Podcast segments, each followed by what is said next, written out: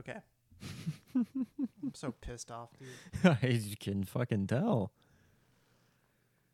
I was so excited to record uh, after getting off work today. I was like so pumped, and I thought, I, I mean, I have had a good night. We ordered um, the Guy Fieri Flavor Town, and that was a, a pretty good to celebrate the Doughboys episode. Um, Yeah. we ordered that, and that was pretty good. And I was gonna get my taxes done. Well, actually, I kind of derailed our, our recording process because we were literally about to start recording, and I said, "Hey, just let me do my taxes real quick." yeah. Uh, uh, famous last words. yeah, I thought it was gonna take like ten minutes. I I don't know. It made my com- maybe made my computer get all slow, and then it took forever to get that going again. And now my synth has some problem that I don't know what's going on. That I I was so excited to bring the synth back into the podcast, and I can't because I don't know what's wrong with it. I think I need to replace a lithium battery or something, which doesn't make sense because I got this like a few months ago. I think there's no way that's true. It's got to be a different I, thing. I, I can't. I'm too pissed off, and it's too late, and we need to record. Yeah, okay. um, to fix that. Um. um, So I, I don't know. I need to chill out. Uh, yeah, I would agree. I would agree with that. Just based on sort of your general, your general vibe leading up to recording. This is the show. We're doing it. I don't know. I can edit it out. I was Okay. gonna start with the synth and, and do a whole nice thing, but I, we don't have that this time. So it's a hard start, is what I like to call it. yeah, no, that's an industry term. Um, yeah, I guess. Hard uh, open, yeah, hot open. It's the opposite of a cold open, yeah, we're coming in hot. uh, where um, things sort of get off. Uh, what's a cold open? Is it just supposed to be funny? Uh, well, no. So I think a cold open is when you open like as if you're already talking about something else. Like there's no intro, you're just into the thing. So I, I So guess this is a this cold is a cold open. Oh, okay. Um, okay. a boring one now that we're talking about how it's a cold open, but um, uh, it should so yeah. So you're you're pissed off. I'm should- uh, sorry. oh boy, you're just gonna. Wow, that's where we're at. Um, so uh, Sorry, that was uncalled for. I am. I'm not gonna be mean. I'm not gonna take it out on you. thank you. I appreciate that. One thing I'm not gonna do.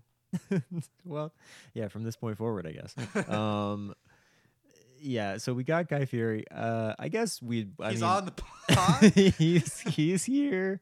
Uh, yeah, he's um what sort of music does Guy Fieri listen to? Sammy Hagar. Yeah, sure. Yeah, I don't know. I mean, it's, you know, uh, hey, hey, it's sorry for getting too real. He'd probably like Van Weezer. I think so. Yeah, it seems up his alley. Yeah. um, which we will be talking about later. New Weezer album, very exciting. Um, but but yeah, we got Guy Fieri. I thought it was pretty good. You you agreed, right? Surprisingly good. I thought from the pictures. uh, It looked my- awful. my The- even like the marketing looked idea. bad. It was just like this. There's no way this is gonna be good. Then I got it, and it was like if you've ever been to like a sports bar at like City Walk or something. There's like that Yeah. NASCAR sports bar at City Walk. I think that's closed. close. Uh, okay. yeah, Well, there and there was that NBA restaurant there that I think is Yeah. also closed. I, um, I don't know what's at City Walk now.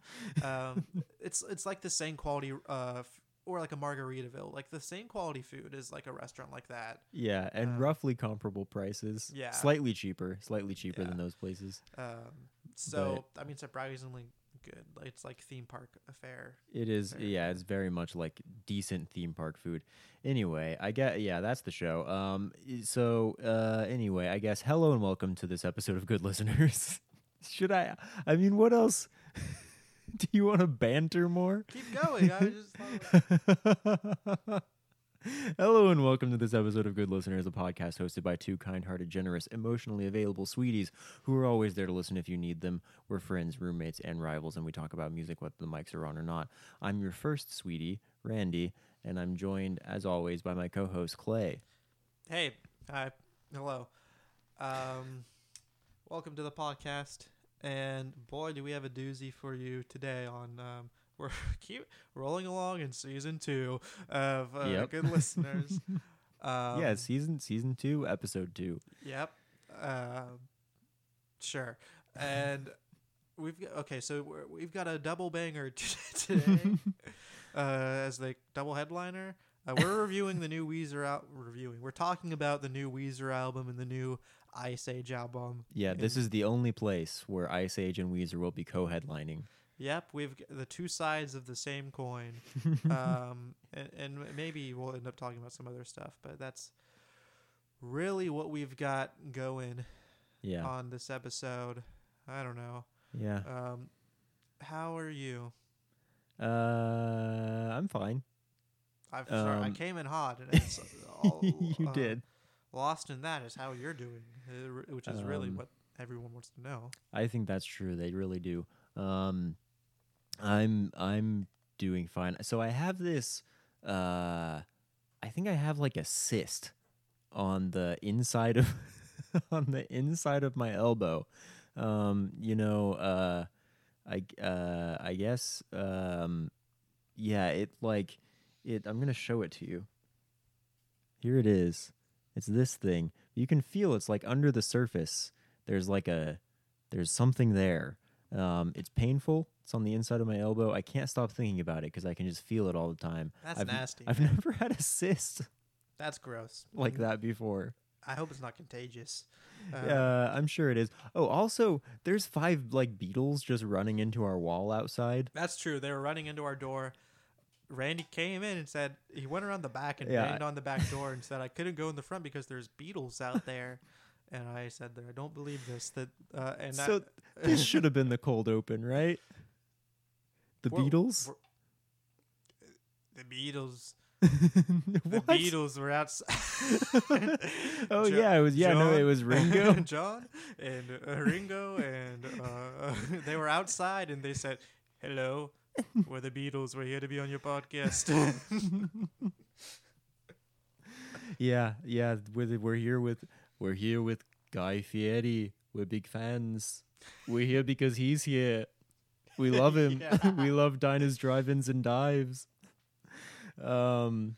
Yeah. Anyway, yeah. So there were like five huge. They were huge, right? They were huge beetles. There were less than five by the time I got out there. I Yeah. will say that, so I can't confirm whether or not Randy is exaggerating about the amount of beetles. I saw five. But- this is not a Jameela Jamil Bees situation. I saw No- five beetles. No one's gonna get that because I I just learned about this. It was a big tweet going Um, around on, on Okay, Twitter. okay.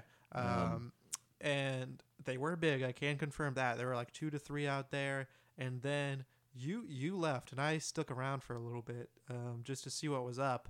I thought maybe they were cameras like operated by the police or something. Sure. Um, and I was a couple of them went away, and I got into a one on one, a standoff with one of them. yeah, you were in a bit of a PvP situation. and uh, I kind of started. I was like, "Hey, back away!" I wanted to see if I could go in the front door, and then I eventually, when I felt safe to do it, I realized the front door was locked. So then I turn around; it's coming at me, and I was like, "I gotta get to the back door." So I turn the corner. I look behind me; it's coming straight at me. Still, it followed me around the corner. So then I just start booking it, and I come inside. I slam the back, I the sliding glass door at the back. I slammed it shut, and yeah, that's what happened. Yeah. Um, it was pretty crazy. it I- was. Uh, so I hope it translated to a good story. I think it did. I was wrapped. Um, yeah, I, I did check the door again like 15 minutes later, and they were still out there. So I'm really hoping by the time I go to work tomorrow, they are gone. What's up? Are we gross? Is are are they poop beetles? Like what's are, and they're attracted to all the poop that's in this house or what? Tra- uh, or why are the beetles coming after us? I don't know. They weren't outside our neighbors' doors. It was just our house. I've been listening to the Beatles a lot and, and the Beatles solo material. See, that's what it is. Um, so maybe this is the Beatles coming after me. Hey, you like Beatles? How about these Beatles? Yeah. Known to do that. Um, so we, we should probably get into it at this point, right? Um, I don't know. I mean, I legitimately need needed to just talk about some shit so I can cool down before we start talking about Weezer because I am going to get riled up again talking about Weezer because I uh, have very strong feelings not just about Van Weezer but about I've been thinking about what it means to be a Weezer fan in general and uh, it gets it gets me riled up as well. Uh, fantastic. Well, I think you know this is a show where we talk about music, and that's the music we're going to talk about. Is uh, Van Weezer is the big, the first big thing on the docket. So uh, Yeah. I'll, you know, I'll take it away. All right, I guess it's time to get into this. Um, ah, man, I haven't even thought about how I'm going to talk about this or what, because I, I just want to talk about Weezer in general at first because um, it seems like every time a Weezer album comes out, I, I get wrapped or I just am attuned to some discourse about. Uh, uh, it's ridiculous to even be a Weezer fan in the year 2021 why are you still listening to new Weezer albums? This is not worth talking about. So I- guess part of me is trying to justify talking, which is ridiculous because it's the music we like, and like five people probably listen to this podcast, so it doesn't matter. If that. Um, yeah, I like to think at least five. Um, you, I mean, hey, come on. Um, and uh, you know, um, the the thing about Weezer is I just want to uh, defend them. I want to put some respect on their name because the the classic story with the music nerds that you're into Weezer. There are people who are legitimate Weezer fans and will you know you you know what I'm talking about when I say Weezer's good. Uh, but the general thing goes that the they have two great albums, the first Yeah. two, um, and then the rest is pretty much poopy. Yeah, Uh, well, I think, and so I think people who think that it's like there's two great albums, then Green was okay, and then everything else is shit, Right. So which I think is wrong. I think Green is one of the worst. I think Green is one of the worst, and I just uh, like. I think that's a myth, is what I want to say. Like this idea that there's uh, some trajectory of Weezer that is obviously their first two albums are their peak. I'm not gonna argue against that. Those are their two best albums. Sure. Um, but other than that, there's not really a a dip, uh, like a continuous dip. There's not a dip and then a rise. It's it's really all over the place because I actually I made a just on my own. This is based on my own personal opinions, but I I did a tier ranking of Weezer albums, Mm. and they are all across the board. Um, from S tier, I put Blue out. I mean, I'm not gonna hash out the whole tier right now. Um, but basically, the point that I'm making is there's basically an equal amount of B tier albums, C tier albums, D tier albums, and just a couple F tier albums, which are actually more recent albums. But some of the higher ranked tiered albums are also more recent albums. So that is what makes them an exciting band to still follow. Uh, because they're releasing an album, and you genuinely, if you're a Weezer fan, don't know whether it's going to be dog shit or actually pretty good. Uh, so it's kind of exciting to follow. I think that Rivers is still like I'm kind of just always interested in him as a you know a creative force out there because uh, he'll you'll totally have like been down in the dumps as a Weezer fan, and then all of a sudden, White Album comes out of nowhere, or this Yeah. this year we've gotten OK Human followed by Van Weezer, which I think are two uh, pretty good Weezer albums. Uh, like, but they're following two of, in my opinion, the absolute worst Weezer albums, and Black Album and Pacific Daydream. Yeah. Uh, those are the F tier albums that I have. Those are the worst of the worst, in my opinion. Um, and followed by some of their better stuff in, in recent years. Um, Mhm. So they're just, I guess I've been rambling a bit, so I want to give you a chance to chime in. But I guess the point I wanted to open it up with is I want to just dispel the myth of Weezer's trajectory. Uh, yeah. Do you, so? Do you? What do you think the chances are that in like five years you will be reassessing Black and Pacific Daydream and going like, eh, maybe those are like C or B tier? What, do- a- what do you think the percentage chance of that happening is? It is a non-zero chance for sure. It's probably like a twenty-five percent chance because I do think they're pretty bad. yeah, uh, I don't like those albums at all. With at le- I can see it happening with Black Album because there are I did make excuses for it when it came out, and there are some things that I do that it does that are at least somewhat interesting. Pacific Daydream, no chance. That album is a total snooze fest. Just the most boring shit I've ever heard. Yeah. Um, but Black Album, there is a chance. But the only reason I say that it's I can see it happening is because that has happened with Weezer albums. Like Make Believe is an album I'm going to talk about in talking about this album. It's one that I think is uh, kind of unfairly maligned, and I have as a C tier Weezer album. Yeah. Um, and one that Van Weezer actually reminds me of. So I could see it making the you know one of those. It's just like I used to really not like Make Believe, and and now I actually I, I think it's like not that bad. Like so uh, it happens. It happens with Weezer. Yeah. Yeah, and it's sort of like with a what- band like Weezer because I think you know I, I I fully hear where you're coming from. I, I largely feel the same way that you do. I think I'm just a little bit less passionate about Weezer than you because you know they're one of your favorite bands of all time. Yeah. Um, I mean, that's also what this is. Is that this is what it feels like to have someone be your favorite band? Is, um, I just like Weezer more than the average person. Yeah. So of course I feel this way, but you know, I, I do think that there's some truth behind it. Yeah, no, I do too. But I also think that it's just at a point now where like Weezer has done a lot of pretty darn goofy shit. And so like I think there's no convincing people who have been convinced already that Weezer is just a disposably goofy band. Yeah, and That they're not. I mean that's um what I like about it. I mean, well, that- yeah, part of their appeal to people like us, like, because if I if I didn't like the goofiness of Weezer, I would just listen to the first two albums. Yeah, and I like goofy music. I mean, that's why I like you know that early Dave Matthews stuff and uh, a lot of the music that I that I'm just strangely drawn to, uh, find myself drawn to, is just because of silly elements uh, or whim. Not I'm not whimsy. Uh, I'm not like I'm not huge into whimsy. I'm not a huge whimsy guy, Um, but just. Uh, the like sort of like fuck it attitude that Rivers ha- his approach to lyricism is like uh just kind of funny to me. Um you like there's just always on every album there's lines that I'm just like you motherfucker like that is the laziest goofiest line but I Oh, hey, he's got still, he's like- got me crying like when Aslan died. Yeah, exactly. A line that I like a lot. I think is an instant classic from this album. Yeah. Um it's just like Brings a smile to my face. What are you talking about, man? uh, but also, yeah, if, if you're into Weezer, you're also into that aspect. You like, you know, It's like loving cake, it, it's or not, like yeah, uh, um, they might be giants.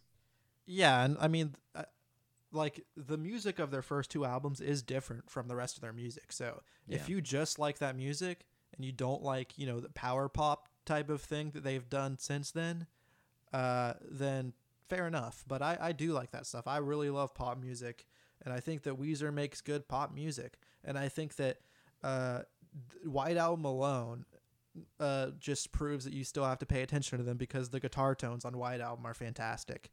Uh, so it, it, like I, I just I think that that album sounds great. I love the production on it. Yeah, I agree. But at risk of uh, this becoming an entirely Weezer episode, I think we should get into Van Weezer. Um, We should. And as we do that, I think we should just intro it a little bit uh, by saying, you know, I think we should just set up that this album was an album that was supposed to come out pre-COVID. Yeah, Um, and then they pushed back the release. I think it's pretty clear that this album, the whole idea they had in mind, or that Rivers at least had in mind for this album, was that it was supposed to be um, kind of an epic anthemic homage to the rock of old. Uh, Yeah, I to mean, be played in arenas. it's It's, an album designed to tour on, It's right? called Van Weezer. Uh, it, yeah, exactly. I think he wanted to get out there with the lightning strap guitar, uh, lightning, uh, lightning ball guitar strap. yeah, Uh, and it's got it just you know it rips the Crazy Train riff and places it in a song. It, it, Yeah. it has you know the yeah thematically it's all it is ostensibly an homage to uh yeah the the great to- arena rock bands yeah. like Van Halen. arena glam, hair Yeah. metal, all that stuff. Um yeah it, it- so they pushed it back. It's actually kind of funny um not funny but i, th- I like the first i think the first single was hero the title track off of this. I remember that being i could be wrong about this. I remember it being dropped as like a tribute to the essential worker because essential workers are heroes or something I Uh, could see that happening. I feel like that happened, which is like just funny listening back to the song because it's like this was not written like th- like zero, nothing to do with workers or anything. Just like the, when the when they released the single, everyone was saying, "Oh, essential workers are heroes," and they were like, "Yeah, you know what? This song is called Hero. It's for the essential worker." Yeah. So I don't know. I think that happened. I could be wrong. I didn't check it. I didn't double check.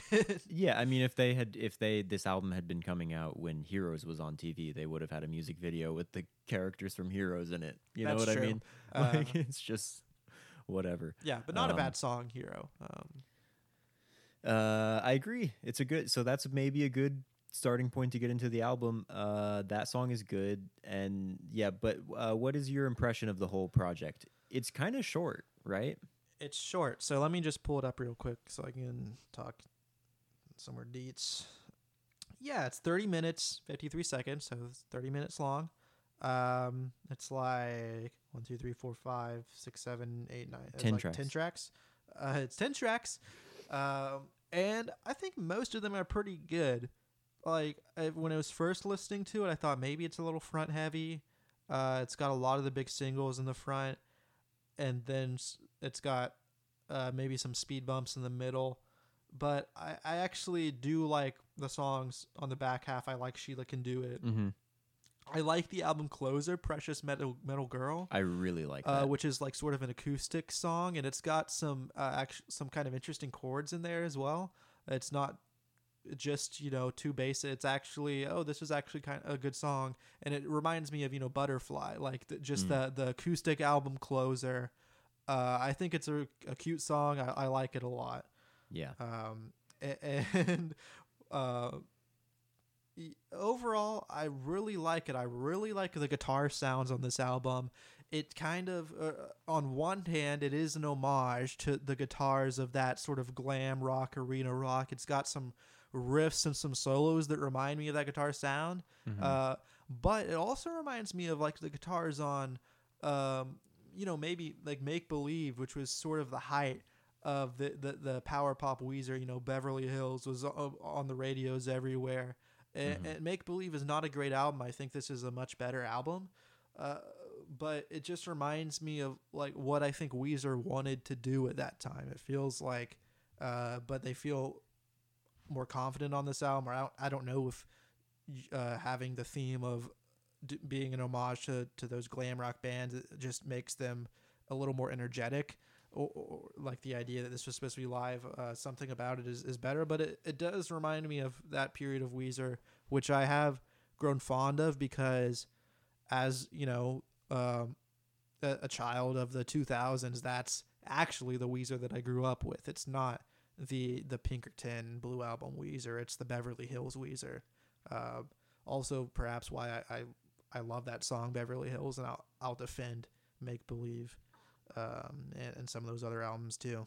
Yeah, I actually I pretty much agree with all of that, and I think yeah, some of the best moments on this record do harken back to that power pop sound. It's the classic. Yeah, to me that is the classic Weezer sound. Even though it is, I agree with you. It is a little different than like Pinkerton is the the most standout in their discography. I think as far as production style and Oh, yeah. I songwriting mean, style.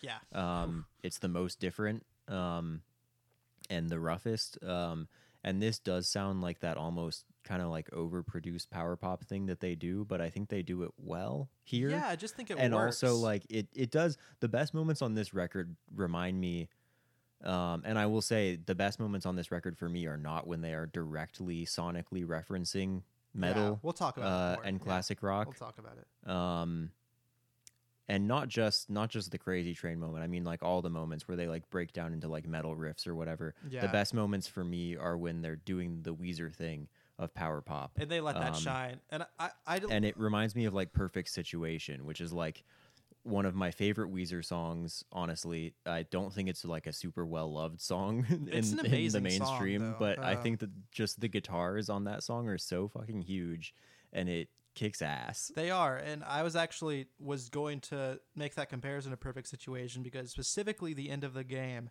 yes uh, that song reminds me of Perfect Situation. It's got this, this. It starts out with this guitar fill that's just, uh, you know, playing high up on the guitar, just kind of noodling around, but it sounds cool. Mhm. And then you get into this groove, and the groove is better than the fill, but but but that blend works so well, and that's when Mhm. this album is really firing all cylinders. Is when it has those tiny homages, those tiny parts that it's like, oh, this could be a Van Halen solo or riff or something. Yeah. But then it really leans hard into just that uh, catchy those hooks, those Weezer hooks, Mhm. uh, and the guitars chugging along like like it's good. It, the I really I I think this is a good album. I don't know. Like, I I I agree. I I do think it's good. I think it's definitely. I think I like it more than OK Human. I do. I do. Um, and I it is it is impressive as well how like I think big Weezer fans know that Rivers can really shred.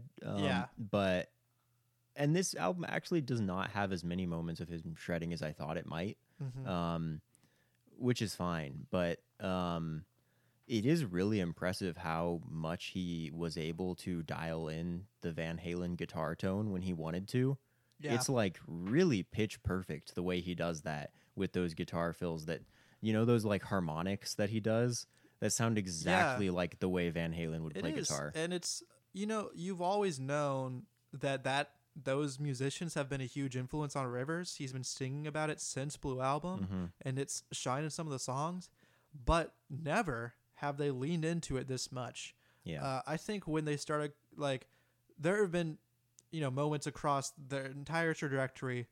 Uh, on every album, you can point to moments that are de- uh, like clearly uh, influenced by, you know, he, he loves Kiss and all those. But uh, there's something that's rewarding about just having a whole album and being like, okay, this is where I'm really just going to go for it. And to have it mostly uh, succeed feels good as a Weezer fan, and it's also just fun to listen to. I mean, that's really why I love this album. I like music that's fun to listen to, and from the first time I listened to this album all the way through, I was having a blast. Even during the parts that I think are a little goofy, that we'll talk about more. We'll talk Mhm. about Blue Dream, um, Mm.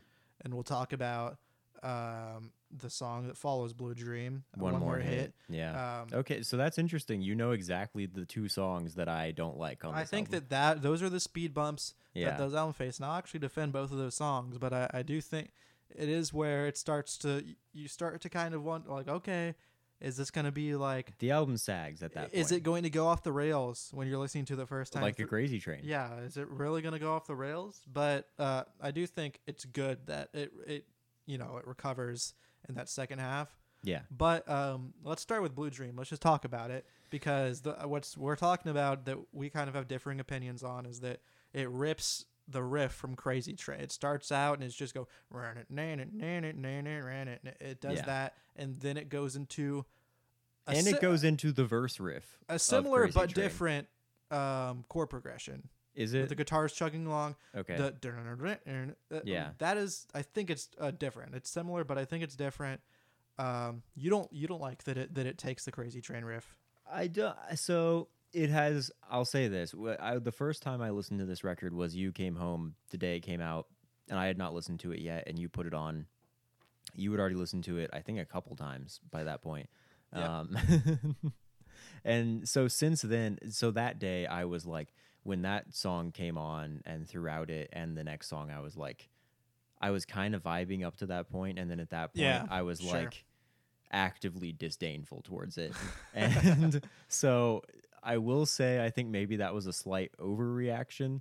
Um at this point I've listened to the album a good number of times since then. Okay. Um and I do like it more than I did on first listen and including those two songs they're still my least favorite pair of songs on the record. I still think it's where the album sags Yeah, but where before I hated it, now I'm like it's fine. I kind of. I mean, I I I, actively like Blue Dream. One more hit, I'm kind of like, it's fine. Uh, there are parts of it that I think are still catchy. Well, Yeah. let's talk about Blue Dream first. Yeah. um, that I think that it's not my favorite, so I don't think it's like, oh, that's so cool that they did the Crazy Train, but it does contribute to what I said that I liked about this album, which is that it's fun. And when I was like, I was driving in my car, uh, I was, I was, I was, you know, I was on the clock. It was a work day, but I was able to do some driving that day and listen to this album. I was having a good time, and that came on. I would never heard this song before, and I was like, that's fun. Like I, I just felt like, hey, that's fun. I like the Crazy Train riff, and it, so this to me is not like all that different from AJJ taking a Woody Guthrie song and, and just totally ripping it off. Sure. And, and kind of playing with that and being self aware and being like, yeah, we're ripping off Woody Guthrie, but uh, I mean that's why we exist. Like that's we are we are already doing that exactly. You know, la vie. so it's like Weezer's like being like, yeah, I mean that's already what this album is. So why don't we just throw this in here to be like, yeah, yeah, this is like, like Yeah. Well, and they um, are they do at other points in the record they pay direct homage to Van Halen. They pay direct homage to Aerosmith. Um, exactly. And I think because it has just normal Weezer parts throughout the rest of the song, like it does, it's Mhm. not a cover of Crazy Train. No. It takes a I part. thought it might be at first. not even the whole playing. riff. It, it takes just a, a part of the riff.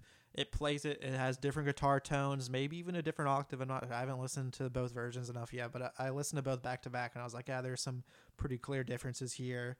And then when it gets into that groove of Blue Dream, I was like, I actually do like this song. I think Mhm. it's still a catchy Weezer song. Uh, so I can see how you know it, it throws you off a little bit, but I think it's fun. One more hit. Uh, I Wait, so I, I do want to ask you before we talk about one more hit. okay. Blue Dream, Crazy Train, which do you think is a better song? I mean, Crazy Train, 100%. Okay. Um, but the, you originally said that you think if a song does this, it, it should be better than the original song, and that is a premise that I just disagree with. Yeah, I don't know. I'm not sure I agree with it either. okay. um, I, I but I still don't like that song. I mostly much. think it should be fun, and I think Blue Dream is fun enough for me. Uh, One more hit, I will defend less. Uh, it's got like this a, song is worse. This is the worst song it's on the album. it's the worst song on the album. It's got a chorus that's become a bit of a meme. I've seen it going around, you know, music Instagram and stuff. Uh, the chord, it's pump it up, pump it up, please, daddy, please, daddy. He says that over and over again. yeah. and it is cringe as i would never ever play like if this song comes on in the car and i have people with me i'm skipping it i don't want them to know i'm listening to this song uh, but it's like something that's such a rivers thing to do to have a chorus that's like is. pump it up pump it up please dad you almost just respect it like you almost are just like you know what respect like Well, he's done he's done things like that in the past. You know, it's not new for him. uh, if you if you're a real Weezer fan who listens to all the album tracks, you know that like uh, he's written songs like "The Girl Got Hot" Yeah. and and also and also songs about um, drug use. What's that song on the White Album? Um, that's sort of like that. Um, oh boy thank you- god for girls or there's so many No, like, no, uh, no. it's the where it's just like how old is this guy like I mean, Hey, thank God for Girls does elicit that reaction, but I was thinking of um, uh, "Do You Want to Get High?" Uh, Yeah. which is like do you want to get high we are all on drugs yes, we are all on drugs is a fucking classic. That's what you, you don't even blink if you're a Weezer fan and you and you so hear this true. song. You're just like, God damn it! Like I was enjoying this album, Rivers, and why? Like why didn't you change these lyrics? Presumably you're talking about dad. You're asking Daddy to pump drugs into you. Like this is another one of those weird songs about drugs. Uh, one of my like- favorite gen- subgenres of Weezer songs. Uh, so I I don't want to be too hard on it. Uh, and what's crazy is I think I think he has actually done a lot of drugs, but also like you would not be able to tell. you would- you wouldn't believe him if he told you about it. It's like Michael You'd be like, "You're yeah. so full of shit." you bought like a bag of oregano and smoked yeah, it. exactly. Like trying to talk about drugs or girls. It's like you have never done a drug or girl. Like you, you Yeah. talked to a girl. Like you, you're like in your fifties now, like or whatever. Yeah, like when when yeah when Michael Scott has the bag of like caprese salad or whatever. yeah. Um, exactly. Uh, you know, Rivers and Michael Scott. Not not even like that. Uh, not too weird of a comparison. there. I Um, agree. Um, but yeah, I think this album overall is pretty good, and I, I do want to, yeah, agree. I want to, I want to be seen publicly agreeing with you that the last three songs after that, they really recover. Like those songs are good. Yeah, Sheila can do it is good. So like as that comes on uh, and it's like okay, okay, we're back on track. We're back on track. She needs me, good song. Precious Metal Girl, we talked about, great album closer. But yeah, the whole like first five songs of the album are really rocking hard. So uh, it's a fun listen. Uh, I guess I would recommend it to either people who are into Weezer or people who like uh, those ba- bands that it's paying homage to, because I think it is fun. Yeah, yeah, definitely. If you're if you're a big classic rock or, or hair metal fan, or or if you're, I think this is the closest Weezer has ever come to actively appealing to Andrew WK fans. Sure, yeah, I am getting Andrew WK from this. it's a similar yeah. space of just like Maybe that's why I like it so appreciation much. Just, for hair metal in a fun way. yeah, it's just so actually fun. Like it's it feels like Weezer. You feel like all of it should be fun. Yeah, Like you, you look at Raditude, it's like that's album that fucking sucks, but it has some fun elements to it, yeah, and and, some of- it should it should be fun throughout. and it has one of And the best Weezer songs of all time. Um, Yeah, uh, if you're wondering if I I can't stop partying. no, um, even though I do like that song, was, if you're wondering if I want you to, I want you to. Yeah, no, that song. Um, a great song, but my point is like that is like. Uh, now I'm just talking general Weezer again, but it's like they they lost that. It's like even when Weezer is bad, it should be fun, Mhm. and they they lost that like past couple years uh, with Pacific Daydream and Black Album. Teal album is kind of weird too, although there are some good songs on it. Yeah. Um, good covers, I should say. there are some decent ones on there. I think that that album is, to me, it is just too gimmicky to really go back to for any reason. Yeah, I did. I did put on the the No Scrubs cover recently. It's kinda uh, fun. It's that that's kind of fun, but it just I mean that just was so weird. Like the Africa, like like why is it like It felt a little desperate. Africa was so but popular, and then they did that cover, and it, it's like it worked. It got them back on the airways. It got them Because it was also a big thing on social media. You know about that, right? they were like Weezer should cover Africa. Yeah. yeah, it okay. was. Yeah, yeah. uh, it's just like that was such a weird time for me as a Weezer fan. But yeah, it, but it's also not new for them. Like they've been playing into memes since very early in their career. Yeah. Very early in memes. Yeah. Uh, they were an early meme band. you thi- so was like OK Go, right? Yeah. Uh, do you think they're like kind of jealous of Weezer at all? Probably. I feel like why isn't OK Go? I feel like OK Go are probably huge Weezer fans. They've got to be. It's like the same thing. but they're like less interesting for sure. Yeah. Um, like what happened? They don't like- have a Rivers. Yeah, I guess not. They just have that one video the they- treadmills. They, so they have they have like a few other like catchy songs though. But anyway, They do. I used to. I used to really like um OK Go when, when I was a youth. Yeah, But um, anyways, Um, I, I was just like, yeah, you know, I bet they're, I bet they're a little salty or something. I don't know. yeah. I mean, I think there's a bunch of bands that are probably jealous of Weezer. Uh, the um the Aquabats. Uh, Aquabats are good. Hey, gee, Aquabats. There's a ska revival right now. Aquabats should be uh coming back or something. I don't know. Uh, I agree with that. I've I, hey, I've enjoyed some Aquabats in my day. I'm just saying they're probably jealous of Weezer's success. As I'm a as a of- fellow, I guess I'm jealous of Weezer. I mean, I'm not actively jealous, but I think you know it'd probably be cool. yeah. I don't know. Anyway, we should probably take a quick break and then we'll come back for uh, to talk about an album that I have an axe to grind about. Um, An album that I think is dumb. Just kidding. I don't. Hey, we're, talking, I, we're talking about Iceage. It's yeah. I enjoyed Van Weezer. You I- got shit on my album. I, no, I I liked it. I was just was trying to make conflict. It's interesting. So Yeah. Anyway, I got an axe to grind when we come back. It's a break. you are like breathing audibly into the mic while doing that. it's kind of menacing. I don't know if it'll come through in the final recording, but in my headphones, you're like, I, you, I can loudly hear you breathing while you shake that. I thought that because I don't have the synth, I could use this to do like a musical transition. Yeah, it's kind of like a synth. Um, no, I thought it was good. I liked it. Thanks. Um, anyway, we're back. that was the break. Um, yeah, we're back from break. We're going to talk about another album. I guess we already said what we are going to talk about. It's Iceage. Yeah.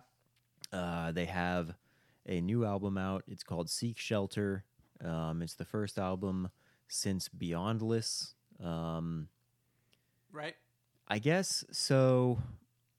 I think so. I'll start by setting up a little bit about who Iceage Yeah, is, and, you- and you- sorry, Sorry, I interrupted you. I don't know. So. Yeah. who Iceage is and where they're where they're sort of situated in in the scene. Um, I think so. Here, so I, I I sort of teased that I have a bit of an axe to grind about Iceage, and I do, uh, kind of. Um, something that I want to dig into a little bit here is that I think that there is a feeling going around, especially amongst people who are tuned into music criticism, that Iceage is a band that is far more acclaimed than they are uh, appreciated commercially. Um, Yeah, they get that feels like a common refrain from people. they get huge critical acclaim all the time, and, and, and they're not all that popular. Yeah, that seems to be the common refrain. But I was sort of thinking about that today. And while I don't think that's like totally not true, I do want to push back against it a little bit because it, it reminds me of the thing of like there's there reached a certain point with the Uh. I- there reached a certain point with the like avatar discourse where it was like everybody Yes. everybody started saying it became like a very popular thing to say like you know that movie is like the most uh expensive and like most profitable movie of all time but have you ever noticed how it didn't have like any cultural footprint and that was like the big thing to say about it Yeah, people said that. and Now people kind of like it again. Uh, yeah, now people like it again. And also at the time, like people like learned the fucking language from that movie. So like I don't know how there's like no cultural imprint there. There's a fucking world at Disney World uh, that's all Avatar, and it's one movie, and everyone says it's like the best thing ever. yeah. Like, and it, it it is it rules. and it is the best thing ever. It rules. Yeah. it's also like the best like non like high, fine dining restaurant in Disney. Yeah, hey, this Um, is Iceage. I I'm not super familiar with, but this this I can talk about all fucking day. yeah. Anyway, so I think that yeah, that's a common refrain about Iceage, and it reminds me of that because I think it's this thing that like sounds it like makes you feel kind of cool when you say it, but I don't think it's really that true because like so I was looking through I was thinking about like who are artists who I feel like are in a similar space career wise to Iceage. Okay. okay. And I would go and I would look at them and I would see sort of what the responses to their work is. And and so I came up with a little list. oh, and nice. um because I, I was just unconvinced that they are actually that unpopular compared to bands in, in a similar spaces to them. Okay. Um, and so to set this up, they have around like 200,000 ish, like more than 200,000 monthly listeners on Spotify. Okay. Um, and I'm going to list off some bands here Preoccupations, Priests, Hmm. Protomartyr, and Okay. Ought. All at Hmm. all have way way fewer monthly listeners than them Yeah. by like hundreds of thousands. surprising to me. Yeah. Um, and I feel like those are bands that are similarly critically acclaimed, that similarly have cult audiences, um, Yeah. That have like an online imprint, but you're not going to talk to a lot of people on the street that know about them. And I don't I'm see. not gonna talk to a lot of people in the street. Period. well, sure, I hey, I fully agree with that. I'm very introverted, but you're like so proud of yourself for that one. Um, I'm But- just I'm just happy I got all the Weezer stuff out of the way because that's all I needed to be prepared for. sure, sure. But uh, so and then and, and then bands that are like on a similar level to them are like Shame and Spirit of the Beehive, both bands who have recently critically acclaimed releases this year. Who are Um, I think worse. and have roughly the same number of monthly listeners as them. Um, and I don't think that's like crazy, right? Abs- It feels yeah. like that's where they should be. I shouldn't have said they're worse. They're both good bands. I, I that's that's that's negative language. Uh, Um, I, they're both bands that, well, A Spirit of the Beehive I've listened to very little, so I can't speak to them. I Shame, think that new record is good. I think this Iceage record is better. okay, Um, yeah. And I, Shame, I was not a huge fan of Drunk Tank, Drunk Pink, Tank, Drunk Tank Pink. Drunk Tank Pink. Uh, was not as big on that as some other people. So so I'm, that's why I was a little low on them. But Yeah, no, I, I feel similarly about Shame. I just can't speak to Spirit of the Beehive, but they're both it's a good record. Pretty to acclaimed. Yeah. And then like so I'm just gonna throw out one other artist here, a favorite of mine, Waxahatchee, coming off of huge crossover success last year with St. Cloud. She has over she has like a million more monthly listeners than Iceage. Yeah, that's. I mean, Um, that's the music that's really hitting right now too. Uh, But I'll also say like Waxahatchee is not somebody who I consider like famous.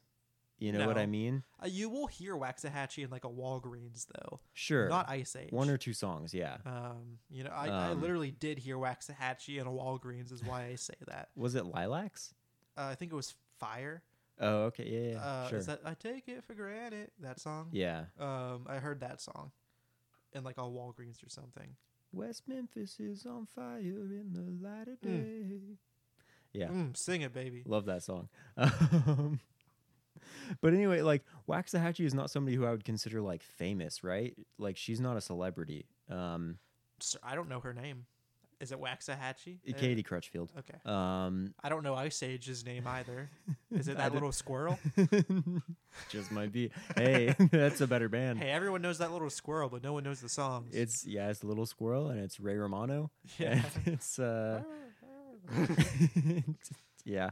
Anyway, um, but uh, do you see what I'm saying? Like, I feel like it no, seems Ice like Age they're is pop is pop popular they're popular for the scene that they're in. enough to back up like uh they I mean I will say like and also like I think it's weirdly like fucked to like imply that something should not be acclaimed if it's not super popular and mainstream. I think people overemphasizes Pitchfork's influence because people, Definitely. people will just be like, "Oh, like they should be popular because every single album gets best new music." Well, no one gives a fuck about Pitch. It's such a small amount of people like read music journalism. yeah, probably like, about the 200,000 people who listen to Iceage every month. Exactly. That's what I'm saying. Like, so it's like any band that's like blowing up, they're not blowing like you.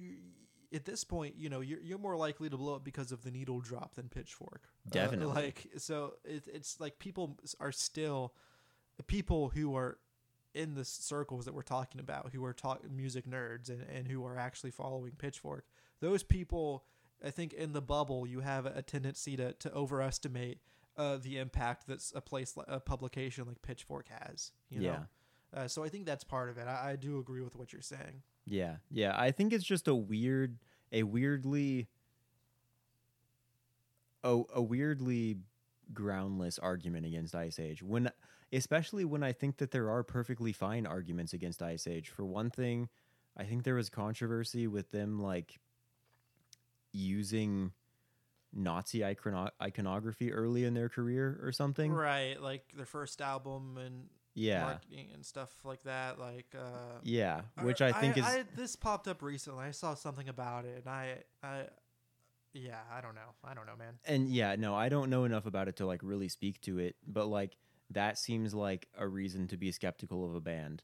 Uh, on sure, sure. and also like you might just think that they are like boring. That's a perfectly fine reason to dislike Iceage. But like That's kind of my thing with them. to that- be to to be like mad that they're um yeah i probably shouldn't have even brought up the other thing without being educated about it um but you know that's what i do all the time um to be to be mad that they're like getting acclaim while not being as popular as taylor swift is like such a weird argument against an indie band to me you know what i mean and that's so weird that that's like the talking point about them at this point yeah, I, I, I, I agree. Um, but you know, yeah, I, I don't know. I, don't I, uh, I think we should talk about the album. All right. Anyway, so yeah, th- all right. Here we I go. just don't have anything to add to that. yeah. um, so as far as my personal experience with Iceage, I've been up and down on them. I do not. I'm not like passionate about them like you are with Weezer. Um. Right. So like I had that axe to grind about the discourse around them, but I'm not like a huge like a staunch Iceage stan or something. Sure. Sure. Um, they're a band that I have enjoyed in the past, but I've never like none of their records have ever been on my top ten of any year. You know what I mean? Yeah, Um, I, I'm in a, a similar place. None of their records have ever connected with me, um, and uh, it's always the case that that it, it comes out, it gets huge acclaim, and because of that, I go listen to it, and it feels like something that I should really like, but there's just something missing where the record doesn't click with me. It doesn't have, it doesn't get that emotional response out of me. It's just kind of like, technically, I can tell this is like good. I can tell it's a technically good album. But aside from a few songs, there's always a handful of songs that I go back to and I think, oh, these are great songs. Like they real they really nailed it here. Painkiller from their last album is, Yes. is my favorite Iceage song. It rules. Um, I think that is really good. such a fantastic song featuring Sky Ferreira. By the way, where are you, Sky Ferreira? Um, WIA. but where you at? Uh, but it's never the whole album's never clicked with me. I think this album has come the closest, although it's still I have some of the same problems. Mm. But what? Yeah, I don't know. Where what are you? Where are you at? Well, I mean, I guess so. I'll just give it a little bit of intro. I think as far as this album, uh, as far as this album goes, it feels like a departure from the Iceage that I feel like I'm familiar with, um, and I think that that is basically in a good way.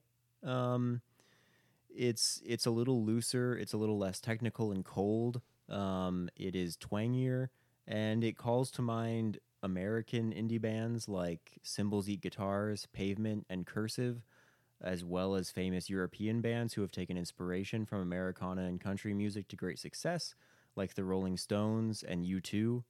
Um, but it's you know it also is still an Iceage record, and it still has like those massive chord progressions with sort of the like droning uh monotone uh melodies behind them.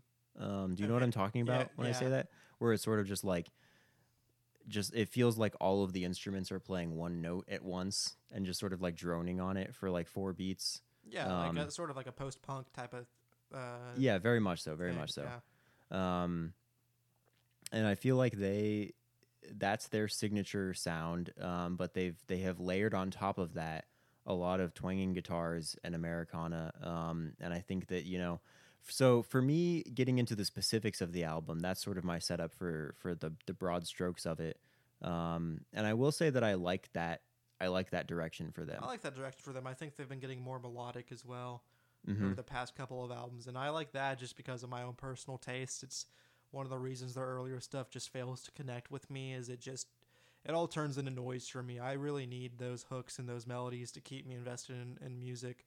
Um, a- a- and on this album, uh, th- there are some there are some songs that, that immediately have got their hooks in me. You know, Yeah, yeah, and this album is only it's only nine tracks long, uh, f- about forty one minutes, um, and I think that's a good length. It's not um, so they they sort of been steadily making longer and longer albums since their or from their from their first album, their debut was was like twenty four minutes long. It through until plowing into the field of love was the first time that they didn't make a longer album than they had before. Um, okay, or actually, you know what? That's wrong. So Beyondless was the first time that they didn't make a longer album than they had before. That was the first time they pared back the length of their albums. They were just getting longer and longer up until that point. okay, And Beyondless was an album that I actually found like despite like you're saying Painkiller is a great song. I love that song. But like that album as a whole I is like cannot remember the rest of that album. It's a little for the bit life of me. Yeah. interminable to me. Yeah. Like it's a little bit unlistenable. Interminable. Um. and and this new one, Seek Shelter, does not feel inert- Very listenable. Very say. listenable, Very imminently listenable. listenable. Yeah. Um, it's it's it's like a. I think it's a really solid record, solidly put together. It does not overstay its welcome, nor does it underperform. And sort of like the Weezer record, it does directly just like ape a song's melody. Yeah. Um, I mean, right off the bat, I think the first song is Shelter Song. Yes. Uh, and that is like, okay, I'm listening to Pavement right now. Like, I'm listening to a Pavement, pavement song. or Cymbals Eat Guitars. Um, yeah. um, his vocals have just always reminded me of the Cymbals Eat Guitars singer. sure. Okay. Um, so like I can Um, never unhear that whenever yeah. I'm listening to them. yeah, that's that's a good uh, comparison. Uh, but it, it, I mean, it, it's like, oh, this is a Pavement song. Mhm. Which I For mean, sure. Pavement is good. Very It's- much Terror it- Twilight. like this. Oh, this is a good Pavement song. Yeah. um, and and, and uh, you know I don't I don't necessarily think that that's not enough. Like I I don't it's uh ki kind of like uh like one of my larger issues with Iceage is it just like reminds me of music that is already out there. Uh, with Mm. with it's so like finely crafted to Mhm. resemble that music that it just I wish it was a little rougher around the edges. I guess because I feel like Pavement the part of that is how rough around the edges it is. Yeah. And I think that aspect is lost when Iceage does it. Yeah, I mean, Ice. Yeah, I know what you mean because Iceage is so precise, whereas uh, Stevie Malkmus and the boys are so like every song by Pavement. The genius of it is how tossed off it seems. Exactly. It seems like we don't even care about this song. It's se- Yeah, it you guys can have this one. We don't they even just- care about this It's song. like they picked up their instruments and they're warming up and they wrote a song. and it yeah, ended up it's being- like oh shit, this is the best song and it ended up being heard. a fantastic fucking song. This sounds like okay. This person studied pavement like For listen, listened years. to all the and, and was like, all right, I'm going to sit down and write a pavement song, and they did it. yeah, they figured they cracked the fucking But code. and and it's enjoyable because you love pavement, but there's something there that's lost in the process. I think, um, yeah, which is not like. Uh, you know that's kind of a nitpicky complaint. Like I, I, I still think this is very good. I, I, I, um, I want to make that clear. I like this record, uh, but there's something that is contradictory about what it what it is doing inherently. I think. Um, yeah, I think so. I I I definitely know what you mean, and and that criticism resonates with me. Um, but at the same time, I think I don't know. There's something about particularly this record. Like I was talking before about how Beyondless just like really didn't resonate with me as a record, and and I would say I would say the same thing about the very critically acclaimed "Plowing the Field of Love." I um, agree. Which was the first record that I was exposed to of theirs, um, because I was a little bit young when those first two records were coming out. yeah. Um, yeah, that's definitely the one that strikes me as like the Iceage record for Uh, sure, and like that album cover like sticks out in my mind forever. Oh, Um, oh, yeah. as like an album where I was like first getting into music criticism and discourse, and like being like, oh, this is an album I should pay attention to, and then listening to it and like. It just like slips off my brain. You know what I mean? Like I would just listen to it I'm and I would be like, "What? every time What did I just listen to?" I did it today. I tried to listen to that album and it just totally in one ear out the other. Aside Yeah. from a couple aside from a couple songs, same as always. But something about it just it slides off the brain. And it's a smooth brain. Like, don't get me wrong. it's an incredibly smooth brain. don't get me wrong. It's a smooth brain. Uh, uh, but yeah, there, there's something about it that I think is not a problem with this album. I think that this album, as I said, it, it did get its hooks in me immediately. It is something that I am interested in, and I am going to give more time. I I, I am I'm giving Iceage a, a, a, real chance to, to stick with me for this one. Um, but I I still like I have my reservations about them. I guess. Yeah. Um, um, much like Jeff Tweedy before you. Um, this. and it's I don't know the lyrics to that song, um, and it's not about you. that well, he says that yeah, at a certain point.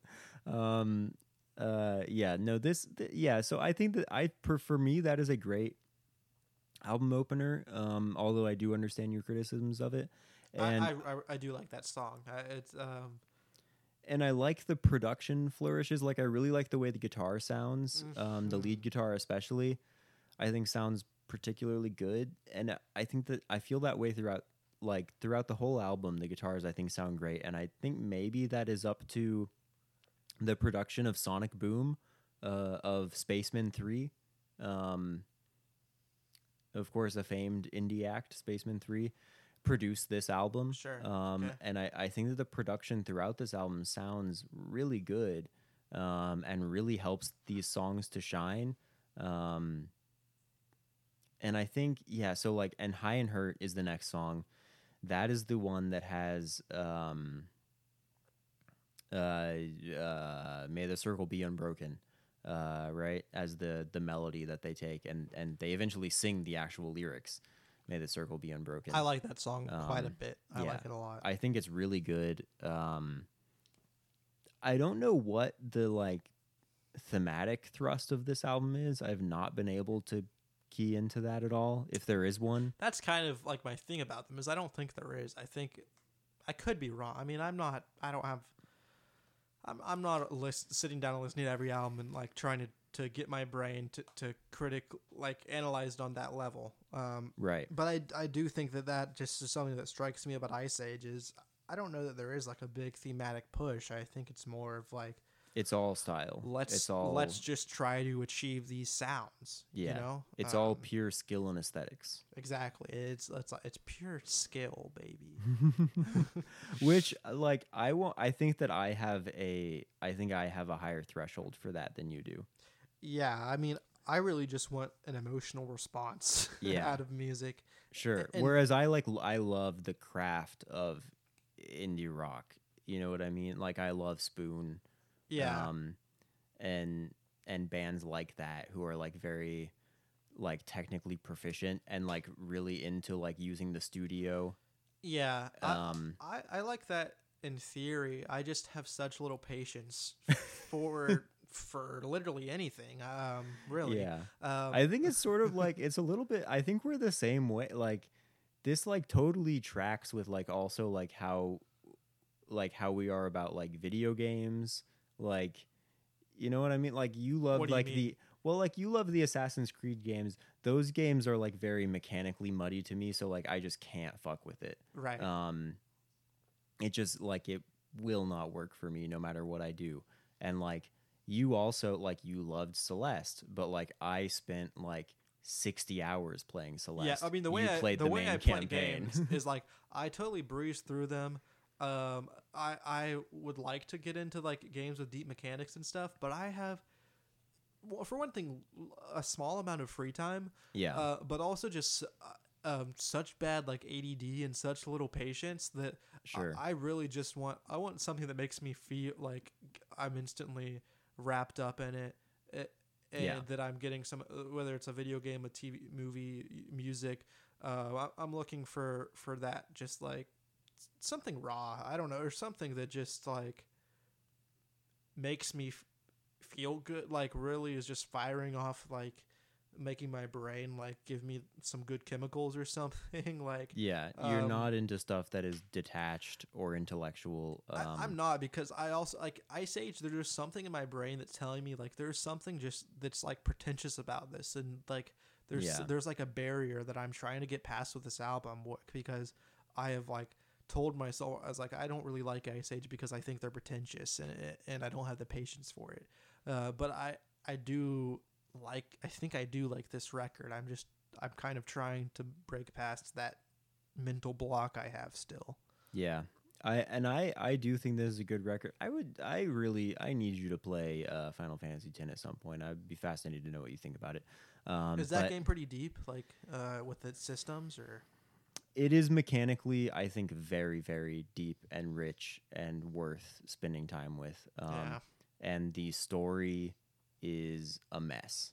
Um, I do like. That's why I love Final Fantasy VII. I, I I love those messy Final Fantasy stories, but I, I bounce off of the ones with systems that that are hard to penetrate. Like Final Fantasy VIII, I totally bounced off of because of the way the systems work in that game. Yeah, uh, I think that I think that so the what's great about Final Fantasy X is it onboards you really well. Okay, Um, that I can handle. Yeah. yeah the the tutorials are really great and like the things that really kind of like suck about it like the like sports mini game that is in it I've heard. like you Mm. don't really have to engage with that if you don't want to Yeah. um but Yeah. anyway That's so, well, well, uh, like, uh, just dwelling on this a little bit. That's like Chro- Chrono Trigger is literally not just the perfect RPG, but the perfect RPG for me. yeah Because that's the best game ever made The systems are so incredibly simple, Mhm. and I am really just into those games for the immersion in the story. yeah And that game is literally just that. It's like the Mhm. story, and we're gonna guide you through these perfectly crafted encounters and Mhm. everything. Like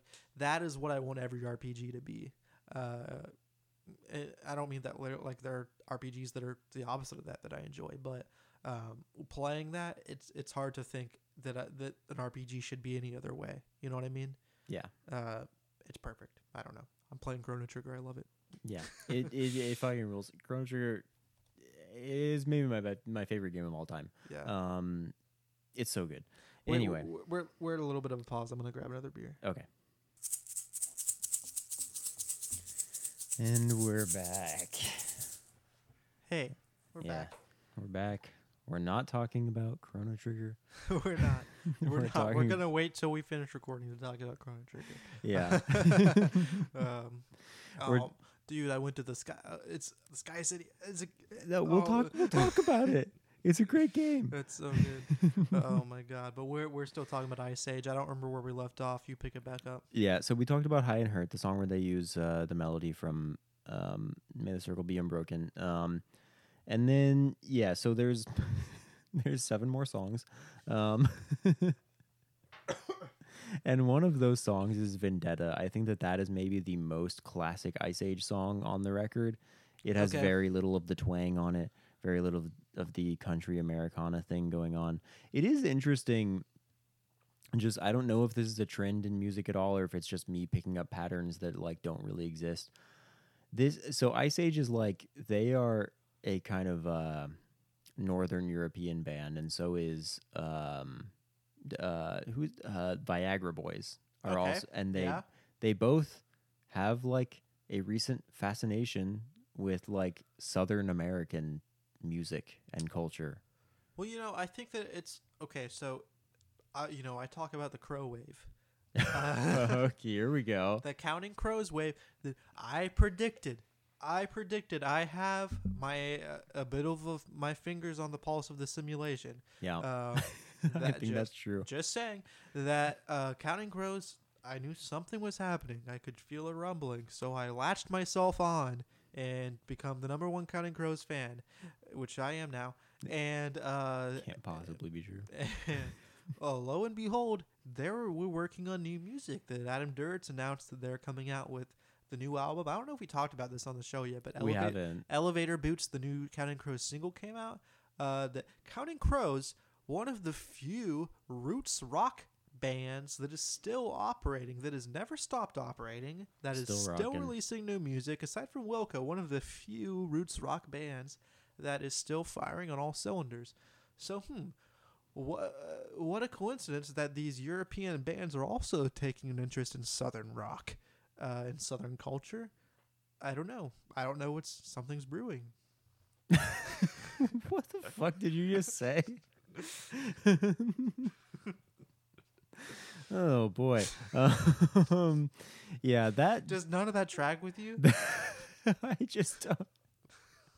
I thought you were gonna draw like a through line to the two things, and it I just forgot, wasn't. I forgot where I was going with it. It wasn't I, I got I got too distracted by talking about the Counting Crows. The Um, point is that roots rock is making a comeback. Southern rock uh, is on the horizon. Southern and rock and roots rock are like two different. Southern rock is Lynyrd Skynyrd and like Molly Hatchet.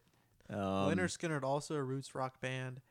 No, roots rock is is Counting Crows. As Counting Crows, They're from fucking like Baltimore or some shit. two sides of the same coin, and uh, and right- like OAR also from like Maryland. Um, oh, all these fucking jam bands are from like Maryland OAR, and like Rhode Island and shit. OAR is adult contemporary music. Well, they Uh, are now, but they started out as a roots rock band. That's a, Counting Crows, still a roots rock band. Okay. Yeah, well, and Um, I respect that more for sure. and, and uh, I do respect that. I think the single is pretty good too. it's Um, like fine. I, I'm, uh, it's it's uh it's pretty solid. Um, I, th- I I don't know. I mean, hey, who knows how good this new Counting Crows album is gonna be? Um, who knows? I don't. Um, uh, but but uh, uh, roots rock and southern rock, two sides of the same rock and roll coin, uh, and uh, the Iceage and Viagra Boys, of course, they want to get on in on that action. Yeah. Yeah, no, I agree. I it's- agree. It's huge. it's gonna be huge. It's gonna be huge. I agree. Um, yeah, it seems like Viagra Boys they have sort of a uh, like a sort of a bit of a twisted, ironic take on it. Um, and, Yeah. and, uh, hey, yeah, hey. I, I like Vagabond Boys more than I like Iceage. I'm not afraid to say it. Wow. Okay. Sure. Hey, you know what? I'll say this: Sports is a better single than Iceage has ever had. Um, Painkiller. I don't know. Uh, painkillers. you're now you're going back. You like Iceage more? I didn't know just that song, Painkiller. Just It's- that song. It's a great song. Anyway, yeah. So the Seek Shelter, I think it has a great album cover. I think that Iceage has a long history of great album covers, except for their first album has a pretty shitty album cover. Um, but all the rest of them are pretty great. This one is a beautiful picture of a horse, and I like it a lot. Um, and beyond that, you know, I think Wider Powder Blue is a great song. The Holding Hand is a great album closer. Um, I think that this album is honestly very, very good. I think that this is the first time ever, maybe, that an Iceage album, yeah, definitely. This is the first time ever that an Iceage album is coming out. And I'm like, I'm going to be listening to this for the rest of the year, I think. Okay. Um, and I'm not saying like, oh, this is a lock for my top 10 or something. You know what I mean? But it's like, this is an album that I'm going to be listening to because I like it that much. Yeah, I do like it. I'm not as high as it. I'm not as high on it as you are. Um, Jesus Christ. Oh my God. we took that shot during. The, I, I'm gonna edit that out. Uh, me, me saying that I was getting a little sloppy. I'm gonna edit all that out. Uh, um, you'll never hear me admit that on air. Um, I'll get you one day. uh, but God, what was I saying, man? that you don't like Iceage as much as me. Yeah, I'm not as high on this album as you are. it seems like you might be a little bit. I'm not as I'm not as high on this album as you are. The thing is, I can't tell if it's like, oh, I love the first two songs so much, and the rest of the and I love Vendetta, and the rest of the album I can't tell if it's gonna stick with me or not, uh, which would be a typical Iceage experience. Yeah. I don't know. I gotta give the rest a better chance. I can't tell you. I do think I'm more into it than I have been into them ever. Yeah. Um, Definitely for me. Yeah. but we'll see. We'll see how it lands. Even though, so I'll say as well, I, I went back to some of their earlier stuff that I haven't listened to very much ever. Just today, this afternoon, I was listening to like their first two records. Um, and those records are like pretty solid. There's like some really good songs. Um, yeah, especially that first record is like so short. that is a good it's- record. it's, like, actually. kinda hard Yeah, to hate like it. Yeah. Even though it's their worst album cover art ever, yeah, it's- Um, it's, weird. it Uh, friggin' sucks. Um, so boring, um, and poorly graphically designed. Um, it's just those songs I think are really good and also don't overstay their welcome. Like it's 24 minutes long. You get in and out. It's just this like screed of post punk that you get for 24 minutes, and it's like kind of great. Um, so like that and this I think are maybe the best Iceage has ever been for me. Um, but I think I'm I'm I'm gonna like revisit all of their records now and see if some of them maybe were better than I thought they were, or maybe I still feel the same. Maybe I still feel that they're kind of boring and not my thing. Yeah, I've been trying uh, because I I did I was listening to stuff. I was like, eh, maybe Iceage is pretty good. And I was going back to all their other records, and I was like, no, this is boring to me. I don't like this. I I, I still don't like old Iceage. I might Yeah. like this. Can't tell yet. I mean, just look at the picture of them on Spotify. I would not want to hang out with those guys. No, a bunch Uh, of cold, like- wet men Yeah. uh, hanging out at like what looks like the most depressing house. Um, yeah. in the most depressing clothing. Like, not fun. You know. Now I feel mean. Like, uh, like you just made me feel mean by proxy. Uh, What was that like that mean to say that they're cold and wet and seem boring? I guess that is pretty that's mean. Kind of mean when you put it that way. I, I guess that is I guess that is pretty mean. But they can take it. Hey, they they're they're hey, they're freaking critically acclaimed. Ice they got best new music in their pocket. You want to defend yourself and say you're hot and dry? Come on the podcast. Come on the pod. Talk about how hot and dry you are. Hot, dry, and that little squirrel. Bring him on. yeah, bring Ray too. Yeah. Um, I bet they are like hot and dry in person, in the sense that they're attractive and have a dry sense of humor. yeah. Oh my god. yeah, that's a good point. Yeah, that's a good point. Thank Uh, you. I thought so.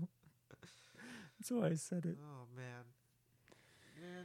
Well, you know, um, hey, double banger. Uh, Van Yeah, we and did Ice it. Age, we did it. Should we made it- talk about anything else? Man, I don't know what like uh, anything else come out really. Like anything else you've been listening to? Cake Pop 2? Cake Pop Two. What's that? You don't know about this? No. It's one of the people from uh, your uh, the 100 gecs. Oh, uh, uh, which one? The other one, not Laura Les. Dylan? Yeah. Him, uh, them, And who?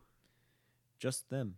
Oh, okay. That, Cake, that, cake Pop. They're Cake Pop. is it good? I I can't believe I didn't know about this. I, I was totally in, uh, just distracted by Van Weezer. Right? yeah, no, it's pretty good. It's pretty good hyper pop. Um, it's it's a little bit more accessible than 100 gecs, I'd say. The production is a little poppier, um, and uh, I like it. It's um, and the cover looks sort of like a Fruit of the Loom ad. Oh, that sounds good. good. That sounds good. Yeah. Damn. Cake Pop too. Check it out. Cake Pop too, huh? Uh, you know, Sufjan Stevens released the final volume of ambient music, Incantations, um, which uh, brings an end to the project known as Convocations. That is the entire two and a half album, or two and a half hour, sorry, uh, five volume, five albums. Yeah. There are five volumes released as albums. All five of them together is two and a half hours. yes. Oh, that's Uh, not that much. And incantation you know i listened to it. I've tried to listen to it twice. The first time i fell asleep a couple tracks in. Last night i was technically awake the whole time but like starting to fall asleep. And, and then i woke up uh, and it had, the entire thing had looped again and it was playing in my sleep and i was kind of in and out of it. And you know it's not bad. I mean he, he's not making bad music but i stand by what i said about it last week is that this is just really boring. Incantations was a little bit more interesting, but overall, um, you know, I, I actually I, I I found out some more context behind this project that it's like an homage t- or, or a, a tribute to his, his father, Mm. um, and in that way, sort of a, a follow up to to last year's uh, I think it's called Aporia or something uh, album that he made with his dad. So and it, that- made me appreciate it a little bit more and, and kind of see um, y- you know, sort of get some more meaning out of this album, I guess. Uh, but overall, since I'm not a huge ambient music person, I actually, well, I would recommend, like, I think if you put this on, there's no, and you're like trying to like lay down at night to go to sleep, there is no way you won't fall asleep. So I'll recommend it on those grounds as a, you know, put this on to fall asleep too. Uh, But it's not bad. I mean, you might like it because you like this sort of thing. Yeah, I think I might like it. I have not taken the time yet. Um, I should check it out. Just listen to the whole thing.